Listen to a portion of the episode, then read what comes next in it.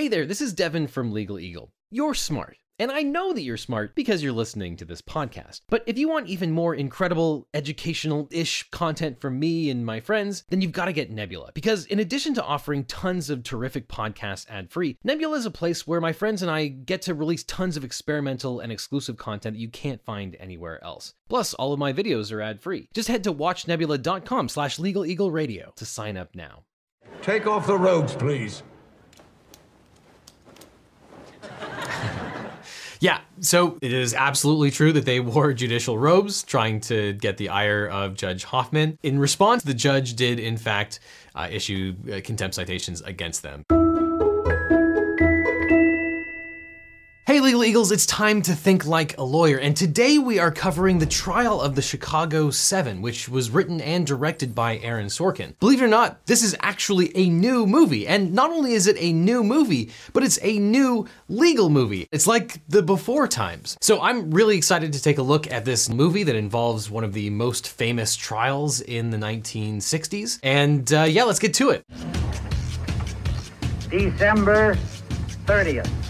All those whose birthday falls on December 30th. President Johnson announcing new monthly draft totals increasing to 35,000 43,000 51,000 Yeah, it's interesting that in the public consciousness, for some reason in modern times, maybe it's just me, but I think we tend to associate the Vietnam War with Richard Nixon. But for the most part, it was Johnson who really escalated things in Vietnam and instituted the draft. Later on, I assume we're going to get to the actual protests themselves. Everyone's protesting Johnson and the Democratic nominees because they were the ones that were largely responsible for the escalation in Vietnam. And that's why everyone got arrested. Eventually, Nixon comes in as this president that's going to withdraw from Vietnam, which he eventually does in his second term. But for the most part, the Democrats were the party that were pro Vietnam at the time. If America's soul becomes totally poisoned, part of the autopsy must read Vietnam. What we need in the United States is not hatred, but is love and wisdom. So I ask you tonight to return home, to say a prayer for the family of Martin Luther King. Yeah, it's also easy to forget that Martin Luther King and Robert Kennedy were shot just months apart from each other. And Kennedy was shot right around the time that he won, I think it was the day that he won the California primary for the Democratic nomination. And it's one of the great counterfactuals in the world to think about what would have happened if Robert Kennedy had won the Democratic nomination, if he hadn't been assassinated before that. When we get to the protests and the trial itself, uh, eventually, Hubert Humphreys is the one that's nominated for the Democratic nomination for president, and he wasn't an anti war protest. And historians think that if Humphreys had been an anti war candidate in 1968, that he would have beaten Richard Nixon, but he wasn't, and he lost. Section 2101 of Title 18. That's the federal law that was broken. That's the Rap Brown law. Conspiracy to cross state lines in order to incite violence. Okay. With a maximum of 10 years. We want all 10. For whom, sir? The All Star team. Okay, so this is really interesting, and I think this is kind of a throwaway line. Schultz here, who is the prosecutor, talks about the H. Rap Brown law. H. Rap Brown was the chairman of the Student Nonviolent Coordinating Committee in 1967. He gave a speech to a few dozen people in Cambridge, Maryland, and the quote that he said was something like, It's time for Cambridge to explode. We're gonna have to burn America down. And then the group of people exchanged gunfire with the police, and it's sort of an open question who started that. The H. Rap Brown law was a law that was introduced by Strom Thurmond, who is notorious for being a sort of racist senator from the South. When the Civil Rights Act of 1968 was passed, or was attempted to be passed, there was obviously quite a lot of pushback. At the time, there was a lot of white fright, not only people protesting the war, but also what people saw as outside agitators. And it was a law that was meant to prevent people from coming out of state and basically inciting violence. Often when you're dealing with federal laws, the way that you overcome the, the Commerce Clause of the US Constitution and allow Congress to actually legislate something is you say that when you come eh, out of state or you cross state lines, then that's when the law applies. In order to pass the civil rights law, along with, I think it was a housing bill, they had to be passed with this rider that was added by Strom Thurmond. This was 1969 at the time. No one had ever used this law, and it was clearly passed for political reasons. The fact that Bobby Seale, the Black Panther, was even included in this group of people that actually organized the protests in 1968, that was politicized. The law that they were prosecuted under was completely politicized. It was. It's as close as America has really ever come to a political show trial.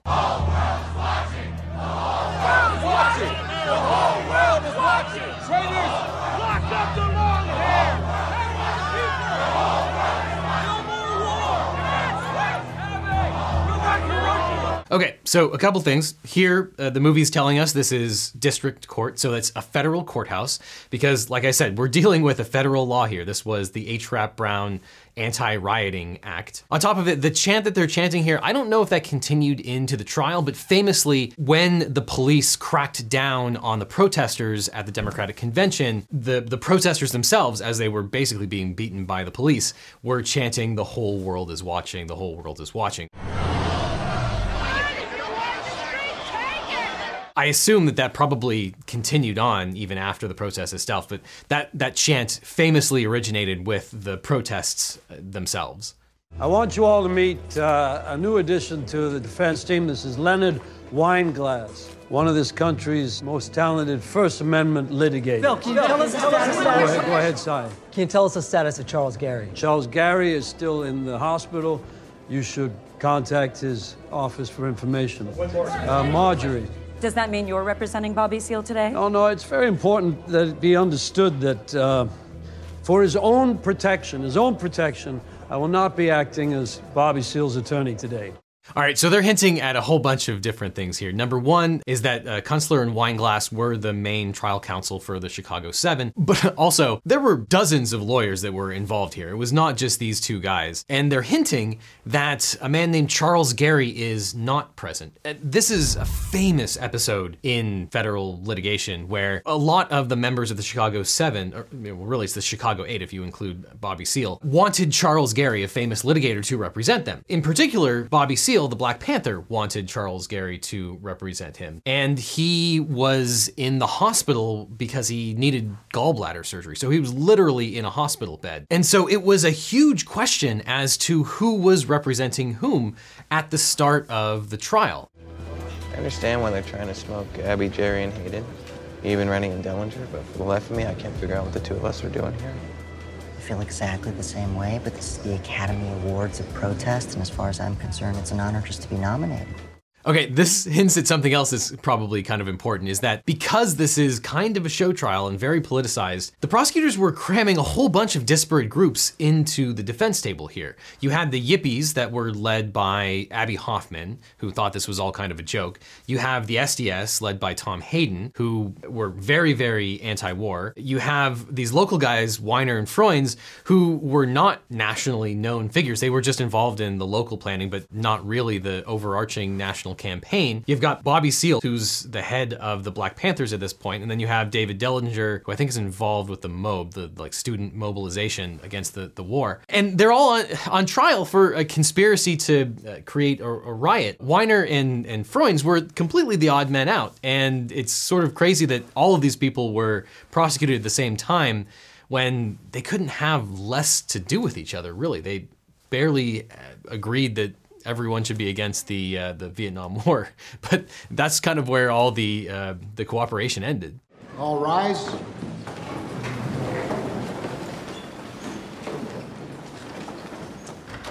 Hmm.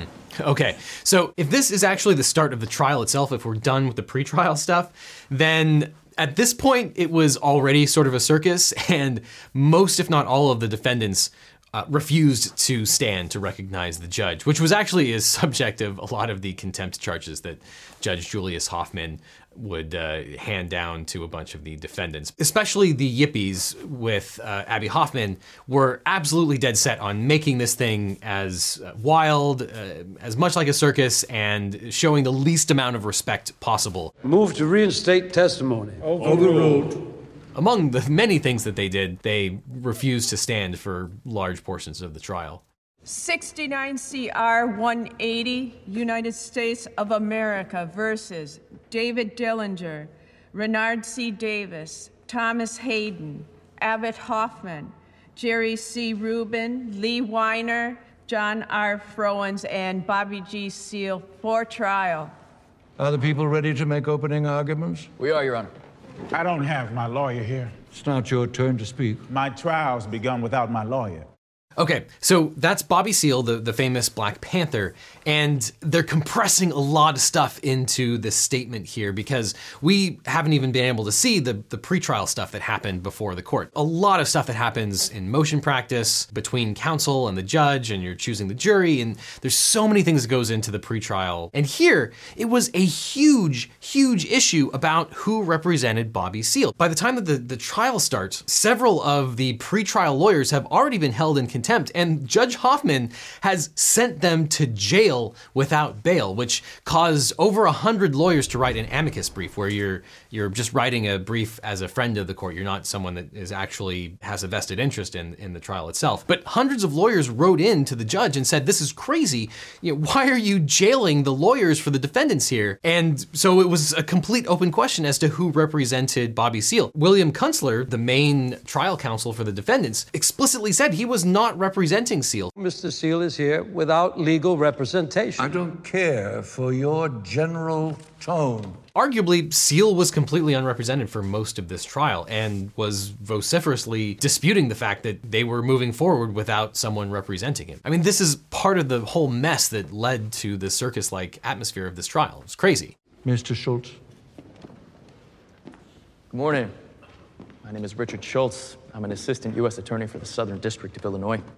All right, classic trope entering the well without permission and going right up to the jury box. You have to ask for permission, or obviously the bailiff will tackle you. There's actually one real life exchange that was in the transcript that didn't make it into the movie that touches on this. So William Kunstler is the main defense lawyer, and he was at the lectern, but he was sort of leaning on the lectern kind of at the side of the lectern, and Judge Hoffman basically yelled at him, saying that Mies van der Rohe designed the lectern, who's a famous architect, and he's not allowed to even lean on it. It's disrespectful. Really, in this movie, we see the tip of the iceberg in terms of the judge's animosity towards not only the defense counsel, but also the idea that he was somehow racist for chastising Bobby Seale and uh, that he was constantly the butt of the joke. Anytime there was laughter, he basically issued a contempt citation to the defense counsel. And he was always worried that people were laughing at him, and he was always worried that people thought he was racist, and he went out of his way in sort of a racist way to say that he wasn't racist. And he would kept saying, you know, I've got black friends. I mean, it was just really, really obvious stuff where he was trying to make a point to show that he wasn't racist and yet demonstrating that he was uh, at least mildly racist for the time. Mr. Schultz. The radical left. That's all. They're the radical left in different costumes. That's probably improper for an opening statement. These defendants had a plan. And a plan among two or more people is a conspiracy. The defendants crossed state lines to execute their plan. That's why we're in federal court. And the plan was to incite a riot. And there's one thing you already know they succeeded. Yeah, so there was a riot, there's no doubt about that. But uh, several investigations showed that it was the police that started the riot. Uh, there was a, a, congressional or Illinois state investigative report called the Walker Report that basically concluded that it was the police, not the protesters, who started the riot in 1968. And it's interesting because here there are two separate types of charges for the most part. One is a conspiracy charge to cross state lines to create a riot, the other charges were just sort of general incitement to riot charges that regardless of whether there was a plan or conspiracy, that they did cause a riot to happen. And the reason that you can charge all of these people together and try them together is the conspiracy charge, because generally defendants have a right to their own trial. But when the government alleges a conspiracy, then you can lump them all together, and it's much easier to use statements to show a plan amongst this group of people, which didn't really exist. They are a really disparate group of people that, yes, got together for this protest or what they called a love in, but it's very unlikely that there was any kind of thought out plan to actually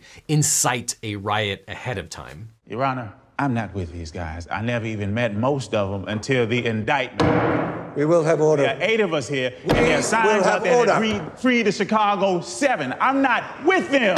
Mr. Marshall, You're saying it's a conspiracy. I never you even met seat most of them until Seale? the indictment. And speaking frankly, the U.S. attorney wanted a Negro defendant to scare the jury. I was thrown in to make the group look scarier. I came to Chicago. I made a speech. Mr. I had a Seale. chicken pot pie. Went to the airport and I flew back to Oakland. And that's why they call it the Chicago. Get your hands off me. Charge Mr. Seale with one count of contempt of court. So, contempt of court it was a huge issue in this trial. By the end of the trial, there were 175 different counts of contempt. And between four of the defendants and two of the lawyers, some people were sentenced to more than four years in jail as a result of the contempt violation that the judge handed down. I mean, it's crazy that, that people would be sentenced to four years in jail for contempt of court for things that happened in court, not even the things that they were alleged to have done outside of court. Again, it contributed to this idea that this was a political show trial. Rumors were that the prosecutors really, really wanted to get Judge Hoffman, and they were ecstatic when they did get him because he was just bringing down the hammer on all of these uh, different defendants. So the question is what do you do if you're the defense counsel and the judge hates you and is really taking it out on you and your client. Really, William Kunstler probably should be the star of this show because this movie is only the tip of the iceberg in terms of how much the judge really hated Kunstler and the rest of the defendants. Kunstler was fighting back for months and months, and as a result, he was issued dozens of contempt citations along with the defendants him, themselves. The only thing that you can do is just set your record. You know that lot of these rulings are not going to stand, that you're going to be able to appeal it, and if the judge is poisoning the well, then you just keep setting the record. You make your objections. You state your grounds for the uh, the objection, so that when the trial is over, and if there is a conviction, you can go to the Court of Appeals and, and point to these things. Frankly, this this movie doesn't show just how far Kunstler was willing to go to fight this judge who absolutely hated him and his clients. What are you wearing? It's an homage to you, Your Honor. Do you have clothes underneath it? Yes. Hold on. Yes. Take off the robes, please. Yeah, so this was one of the many antics that Abbie Hoffman and Jerry Rubin pulled during the course of this trial. It is absolutely true that they wore judicial robes trying to get the ire of Judge Hoffman. They were not wearing police uniforms underneath, but in response to wearing those robes, the judge did, in fact, uh, issue uh, contempt citations against them. Did you issue the permits? No, I did not. And what, if anything, did Abbie Hoffman say when you denied the request for the permits? Mr. Stahl, you need to understand something. There's going to be a festival of life in Grant Park, and it will be held during the convention. Bands will play rock music. There will be public fornication, likely some of it with the wives and mistresses of delegates. Psychedelic, long haired leftists will consort with dope users. And we're going to insist that the next president of the United States stop sending our friends to be slaughtered. These things are going to happen whether you give us the permit or not. The hotels will be filled with delegates. Where will people sleep? Some people will sleep in tents, others will live frivolously. Well, how many people are coming here? A lot. What's a lot? Thousand? Two thousand? Ten thousand. Jesus Christ. Right? So the the permit issue was a really big deal because this is a really weird trial in terms of the evidence that was presented and allowed to be presented. You're trying to show that there's this conspiracy ahead of time to cause a riot, to incite violence. So a lot of what these defendants said and did goes to whether there was a plan to create violence or rioting before it actually happened. And you can imagine that permitting is a big issue here. There's a lot of people, a lot of historians that think that if the permits had been granted, they would have had things like sanitation and electricity, and the bands that they had lined up to play would have had a PA system, which could have calmed the crowd down. And of course, the permits were rejected. He said, We must understand that as we go forth to try to move the reprobate politicians, Your Honor. our cowardly Congress, the jive, double lip talking Nixon. Double lip talking Nixon. You make me sound like one funky cat. Thank you, sir. Last warning, Mr. Seale. Did he say anything else? He said the revolution at this time is directly connected to organized guns and force. No more questions. Jive, double lip talking. Funky, funky cat. Would the defense like to cross examine the witness? Yes. I'm sitting here saying that I would like to cross examine the witness. Only lawyers can address a witness. My lawyer is Charles Garry. I'm tired of hearing that. Couldn't care less what you're tired of. What did you say? I said it would be impossible for me to care any less what you are tired of, and I demand to cross examine the witness. Sit in your chair and be quiet, and don't ever address this court in that manner again. So, this incident actually happened. This is one of the more infamous uh, incidents in uh, litigation uh, history around this time. It actually happened earlier. Uh, it was not related to the death of Fred Hampton, but obviously Bobby Seale wanted a lawyer, and the court wasn't allowing him to have his counsel of choice. After a number of disruptions, Judge Hoffman really did put Bobby Seale in chains, bound, and gagged. And what's not portrayed in this movie is that it wasn't an isolated incident, but he stayed in chains for days. You can imagine that the other defendants were pissed. The jury's sort of tainted at this point. This could have been its own movie. It sort of gets short shrift in, in this particular movie, but it actually happened, and it's not a shining moment for the judicial system. State your name. William Ramsey Clark. Do you swear the testimony you give will be the truth, the whole truth, and nothing but the truth? I do. You would think that this was pure movie magic. It's made up that they were able to call the former Attorney General for the United States to be a witness in the trial. It actually happened. Interestingly, what this movie portrays that the questions are asked, he gives great answers for the defense about the political nature of this trial, and the judge does exclude the testimony. The jury never got to hear the testimony of Ramsey Clark. This is interesting because generally you would think that what another police department did, or in this case the Attorney General's office did, isn't really probative or relevant to the idea that these people are guilty or not. But there is a defense of being singled out for political reasons, and I assume that that would have been an affirmative defense in this particular case. What actually happens is that while Ramsey Clark did not get to testify in this trial, eventually after the appeal and a retrial, he was able to testify uh, later on. He testified, but it, the jury never got to hear it. It's interesting what they're not showing here because there were hundreds of witnesses, and because the defendant's states of mind were at issue, they called a whole bunch of people who participated in the protest. Witnesses like Allen Ginsberg, the poet, Dick Gregory, the comedian, folk singers, Timothy Leary, the Harvard professor who was famous for experimenting with LSD. The testimony that they gave was insane. People sang songs, they chanted in the middle of the courtroom, and this was the testimony in front of the judge and jury. This was a bonkers trial from start to finish.